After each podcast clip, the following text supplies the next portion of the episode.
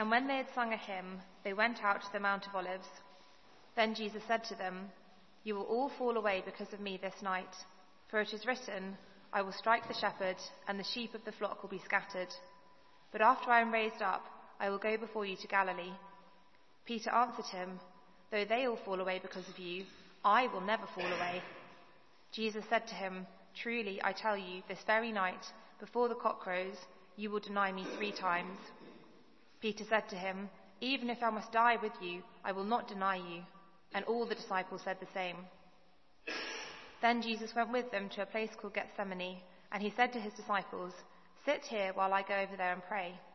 And taking with him Peter and the two sons of Zebedee, he began to be sorrowful and troubled. Then he said to them, My soul is very sorrowful, even to death. Remain here and watch with me. And going a little farther, he fell on his face and prayed, saying, My Father, if it be possible, let this cup pass from me. Nevertheless, not as I will, but as you will. And he came to the disciples and found them sleeping. And he said to Peter, So, could you not watch with me one hour? Watch and pray that you may not enter into temptation. The spirit indeed is willing, but the flesh is weak. Again, for the second time, he went away and prayed, My Father, if this cannot pass until I drink it, unless I drink it, your will be done. And again he came and found them sleeping, for their eyes were heavy. So, leaving them again, he went away and prayed for the third time, saying the same words again. Then he came to the disciples and said to them, Sleep and take your rest later on.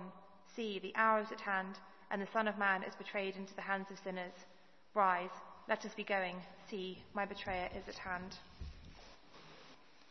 Did Jesus have to die for our sins? Now, I know, of course, again, as, as with last week, the Sunday school answer to that question is yes, Jesus had to die for our sins. We all know that answer.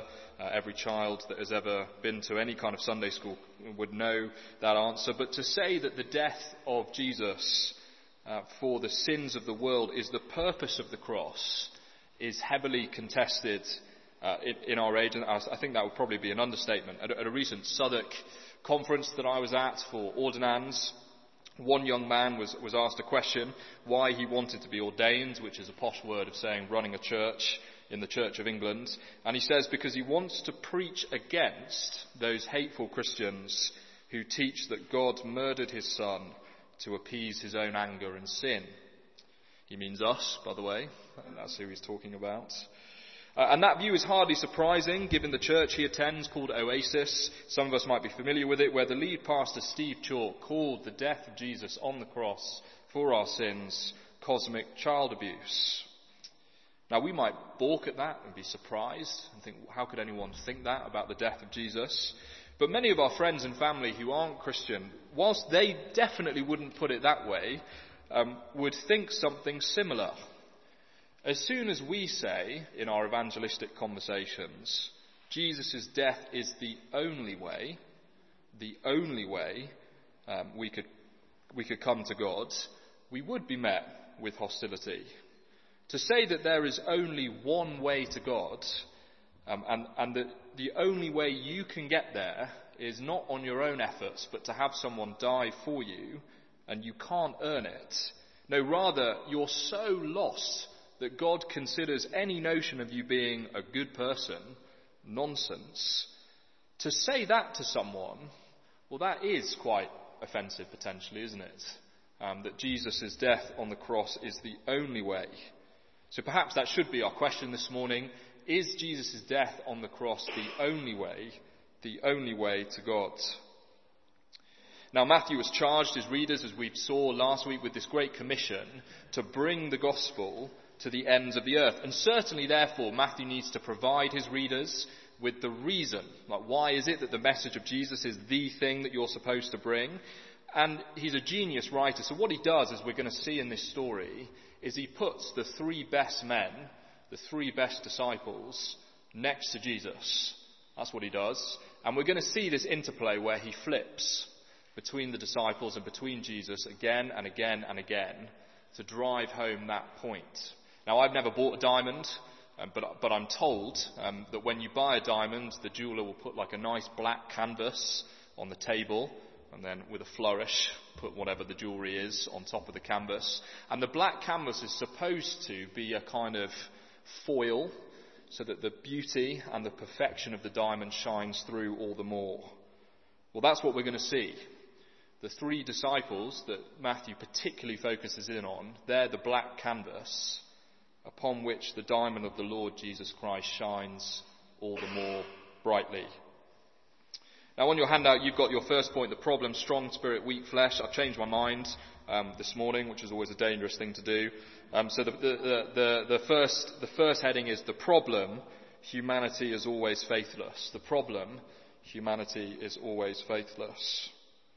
Now, as I said, Matthew is a genius storyteller, and he constantly holds the disciples next to Jesus, flipping from one to the other, one to the other, one to the other. Uh, and he begins by doing so. Have a look with me at verse 30. And when they, that's the disciples and Jesus, had sung a hymn, they went out to the Mount of Olives. Then Jesus said to his disciples, You will all fall away because of me this night. For it is written, I will strike the shepherd, and the sheep of the flock will be scattered. Now that's an authoritative statement from Jesus, isn't it, about what's going to happen in the future. He quotes an Old Testament prophecy about God's shepherd king being struck and his followers fleeing, and makes clear that this is about him. That's what Jesus says. Uh, he also makes a claim about the future that all of his followers, when he's struck, will desert him. Well, that's what he says. Um, and that once this has all taken place, Jesus then says, I'm going to rise from the dead. Verse 32. Jesus speaking, but after I am raised up, I will go before you to Galilee. Peter then jumps in. So we've gone from Jesus and now we flip and we're looking at Peter at verse 33. Peter answered him, though they all fall away because of you, I will never fall away.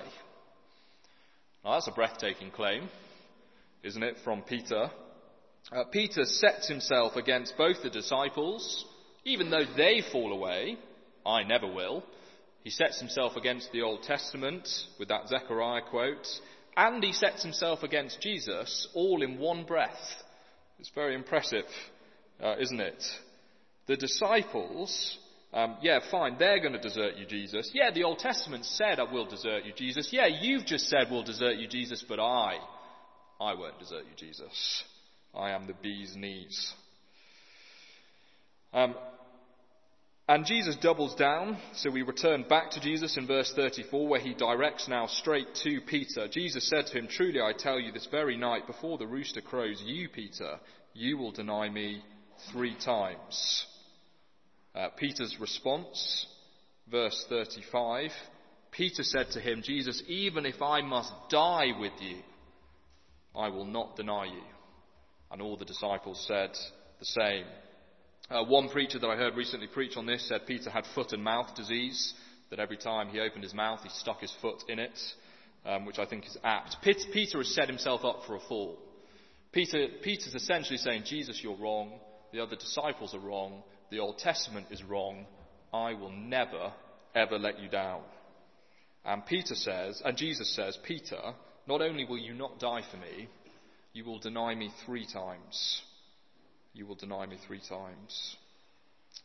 Uh, we now move to uh, verses 36 to 46, and here we see Jesus basically give the disciples the easiest test in the world, easiest test in the world. They've all said they would die for Jesus, and note with me the three disciples that Matthew specifically focuses in on. So verse 36, then Jesus went with them to a place called Gethsemane, and he said to his disciples, sit here while I go over there to pray. And taking with him Peter, and the two sons of Zebedee, he began to be sorrowful and troubled.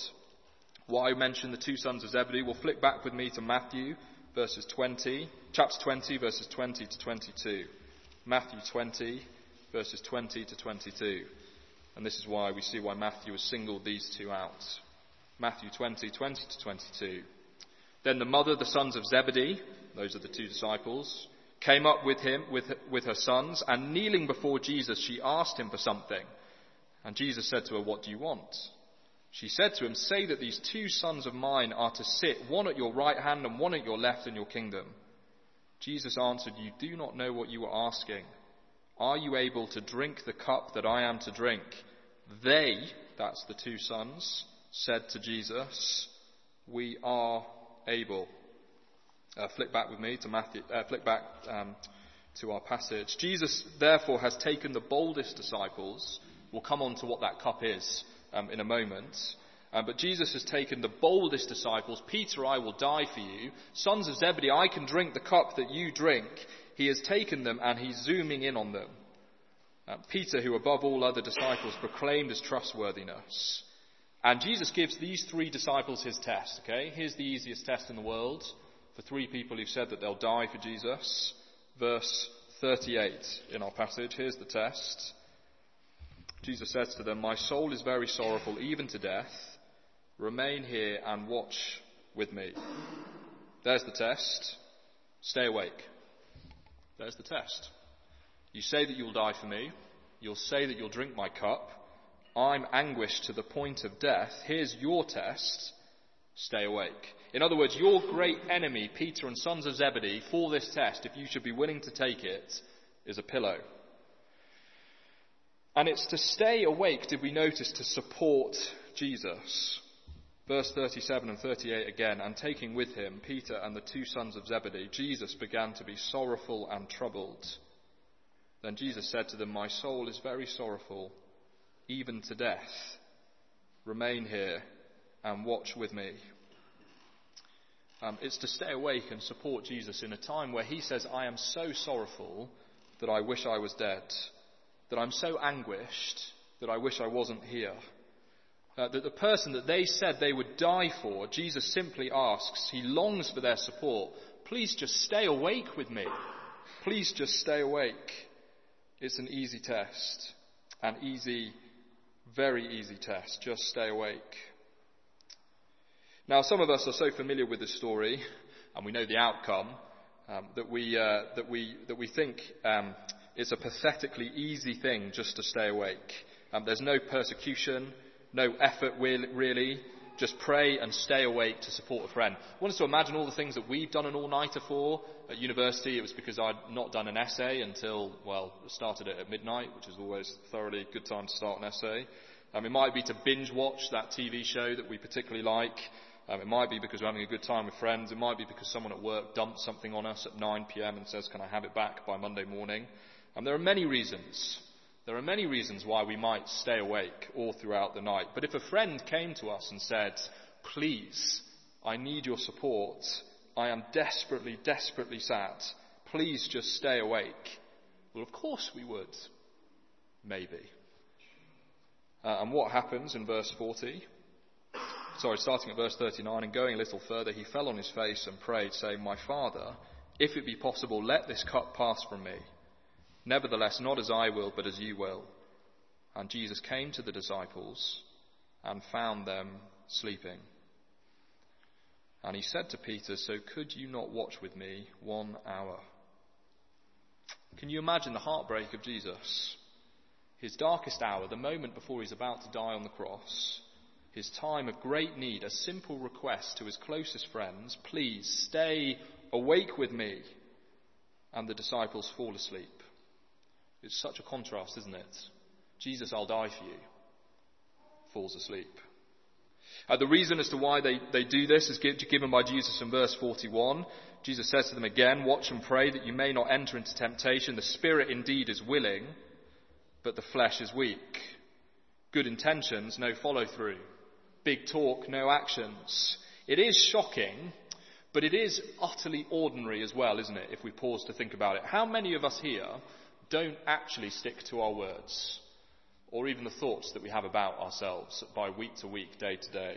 If we were to kind of hang a microphone around our chest um, and had it on for a month and it could record our words and our thoughts, and then we compared our words and our thoughts about ourselves um, to, at the end of the month to what we actually did, well, we know that we wouldn't live up. The spirit is willing, but the flesh is weak. Jesus, I'll die for you, he falls asleep. Um, Peter says, as we've seen, that he'll die for Jesus. The sons of Zebedee have said that they will drink the cup. But when it actually comes to it, when Jesus actually gives them the easiest of tests, they simply fall asleep. If we return to our question that we started with this morning, did Jesus have to die on the cross? Is that really the only way to God? Well, Matthew is giving us, as I said, this black canvas of the disciples and then the Lord Jesus Christ next to it. Now, there's a famous illustration that's kind of fallen out of use, I think perhaps because it's slightly old, called the boathouse illustration. Apologies if some of us have heard it before. But the boathouse illustration goes something like this. So there's a boatman, and his job is to pull the lever. I presume this is before the days of automation. And his job is to pull the lever when a boat is coming towards the bridge. Now, if he doesn't pull the lever, we can imagine what happens. The boat crashes in um, to, the, to the bridge, um, and there's disaster. And the boatman loves to take his son. He loves to take his son um, to come um, and, and, and, enjoy, I don't know, skimming stones by the river whilst he's pulling the lever. And one day he sees a steamer, and the steamer is coming at quite a pace towards the bridge, and he hops up into his boathouse and he's about to pull the lever, and he hears a shout, and he hears a cry, and he looks over to the bridge's gear mechanism, and he sees that his little boy has fallen into the gears, and the boy can't get out, and the boy is trapped. And the father has a choice. Is he going to pull the lever um, and thus kill his son? Or is he going to let the boat crash into the bridge and potentially lo- lose hundreds of lives? That's the dilemma that the boatman has. Is he going to pull the lever? And of course, let's say that the boatman did make the decision to pull the lever. That he realized with tears in his eyes that he had to grab the lever and he had to pull it um, to save the people on the boat. Do we honestly think that the boatman would have pulled the lever if there was any other way to save his boy and save the people in the boat. Do we honestly think that? When Steve Chalke stands up and says that the cross is cosmic child abuse, that the Lord is cruel to send his son to die for our sins, do we honestly think, when we see the anguish of Jesus, um, that there, if there was another way, any other way at all, for the Father to do something about our sin, um, that he would have done it? No, we see here uh, in the disciples the utter weakness of humanity. We need the death of Jesus.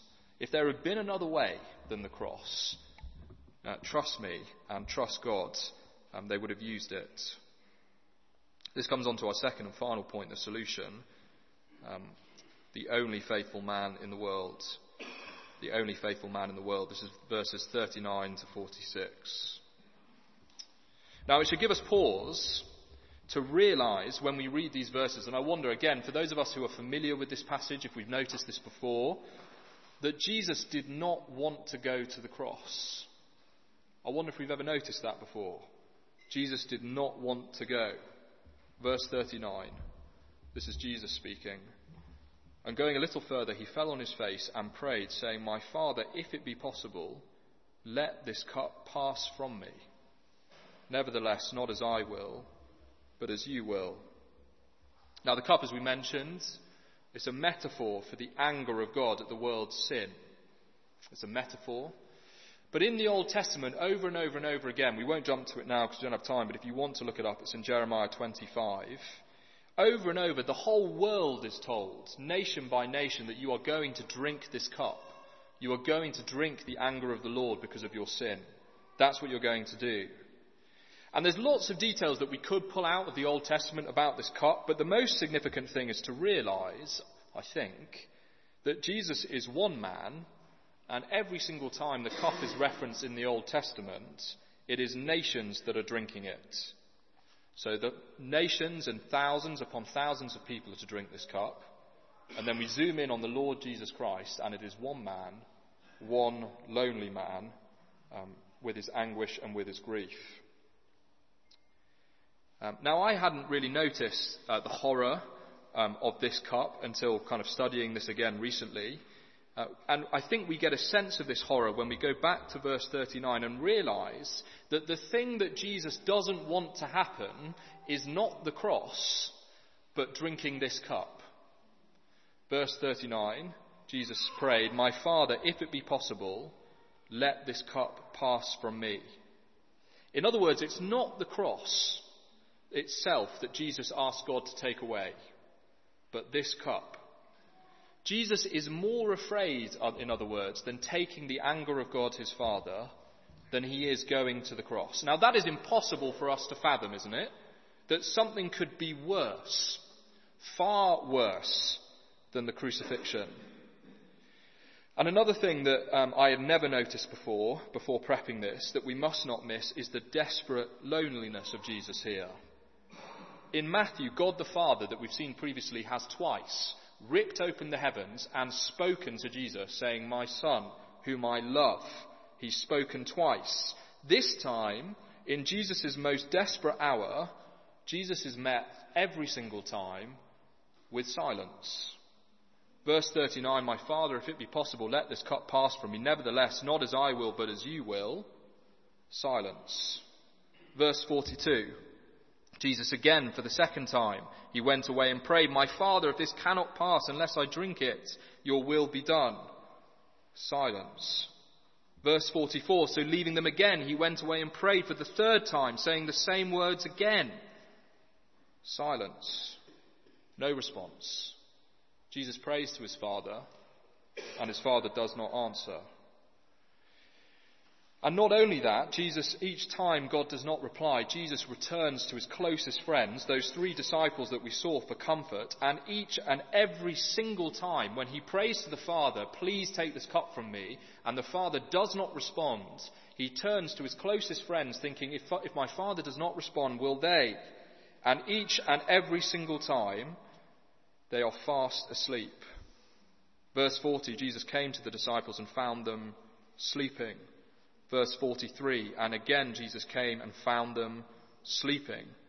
And verse 45 Then he came to the disciples and said to them, Sleep and take your rest later on. Here we see, don't we, the sharp relief, the diamond of the Lord Jesus Christ held above the black canvas of the disciples and our utter failure.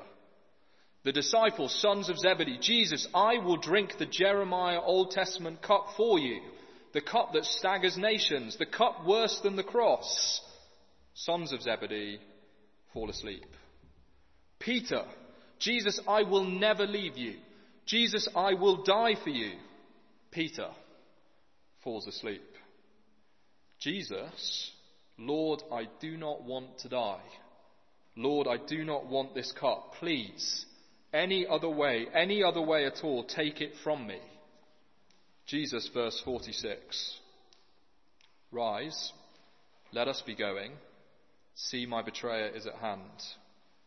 Jesus walks willingly to his death. He doesn't pause. He doesn't hesitate. He doesn't procrastinate. He doesn't beg. He doesn't delay. Rise, let's go from here. My betrayer is at hand. Peter did not want to stay awake, so he slept. Jesus did not want to die, so he died. To return to our boatman illustration, the boatman illustration breaks down at this point. Um, it doesn't perfectly match. Because for the, for the illustrations to perfectly match, the boy in the gears would have to look at the father and say, pull the lever. That's what the boy would have to do. Because that's what the Lord Jesus Christ does here. Not my will, Lord, but yours. If this is the only way, I will go to my death. I will go to my death for the sins of the world. Here is a picture of the only faithful man in the world. Here is King Jesus, our King. For Matthew's readers, uh, they would have been left in no doubt no doubt at all off the back of this that the proclamation of Jesus Christ is the only message that saves. There is only one, and only ever has been one faithful man, the Lord Jesus Christ. For us, as we conclude, we started by asking why Jesus had to die, or I suppose more specifically, is Jesus' death the only way, the only way to God? Um, I hope that as we see Matthew's answer, the universal need, the universal uniqueness of King Jesus is clearer and clearer. Uh, but yet, in our society, particularly within the Church of England and wider society, that idea is coming more and more under attack. To return to Steve Chalke quote again, it's cosmic child abuse to preach that Jesus died for our sins. Do we see how that is just like Peter? Just like the sons of Zebedee. Jesus, I'll die for you. Jesus, I'll drink the cup. Jesus, you didn't need to die. But it's such a vile and dangerous and arrogant belief to turn around to the Lord Jesus Christ and say, You didn't need to go to the cross. I'm okay. You didn't need to die for me.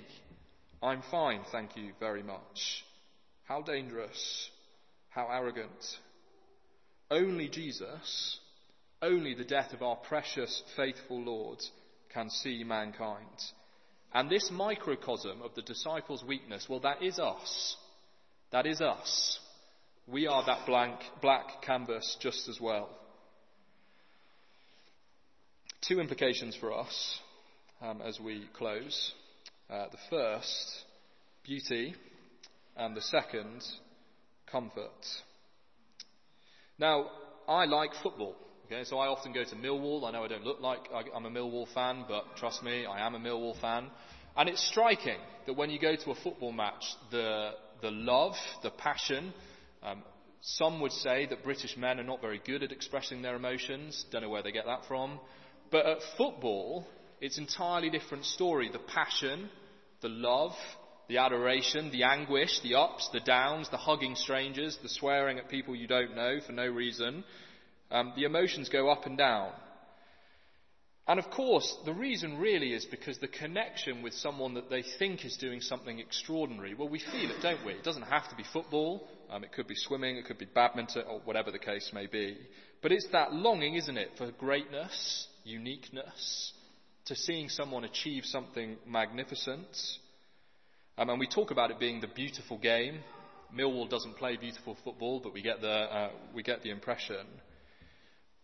As in, in other words, we recognize beauty in other people, don't we? But when we look at the Lord Jesus Christ, is there anything more beautiful, anything more precious than seeing someone say, I do not want to die, but Lord, if that is your will, to give my life for the sins of the world, to give my life for people who have fallen asleep next to me, I'll do it. And no delay, and to the cross he goes. Sure, we can get excited by football and our favourite sports person. But is there anyone more beautiful, more precious, more magnificent, more worthy of glory, more worthy of praise than the Lord Jesus Christ? Finally, comfort. Uh, the Lord Jesus Christ is not surprised when we mess up. I wonder if we've ever thought about that. The Lord Jesus Christ is not there thinking, gosh, they failed again maybe it's time for me not to, to kind of take away my forgiveness for them. You know, when we feel like that coldness and that deadness, that, oh, I haven't prayed in ages, oh, I've turned away from God for so many years, oh, I haven't, you know, I'm not evangelizing enough at work, or whatever the case may be, or I've not done what I said I would do, that is not a surprise to the Lord Jesus Christ. The Lord knew that Peter was going to deny him. The Lord knew that the sons of Zebedee were going to fall asleep, and he went to the cross anyway. No, here in the person of Jesus is beauty and comfort. The Lord Jesus Christ knows us.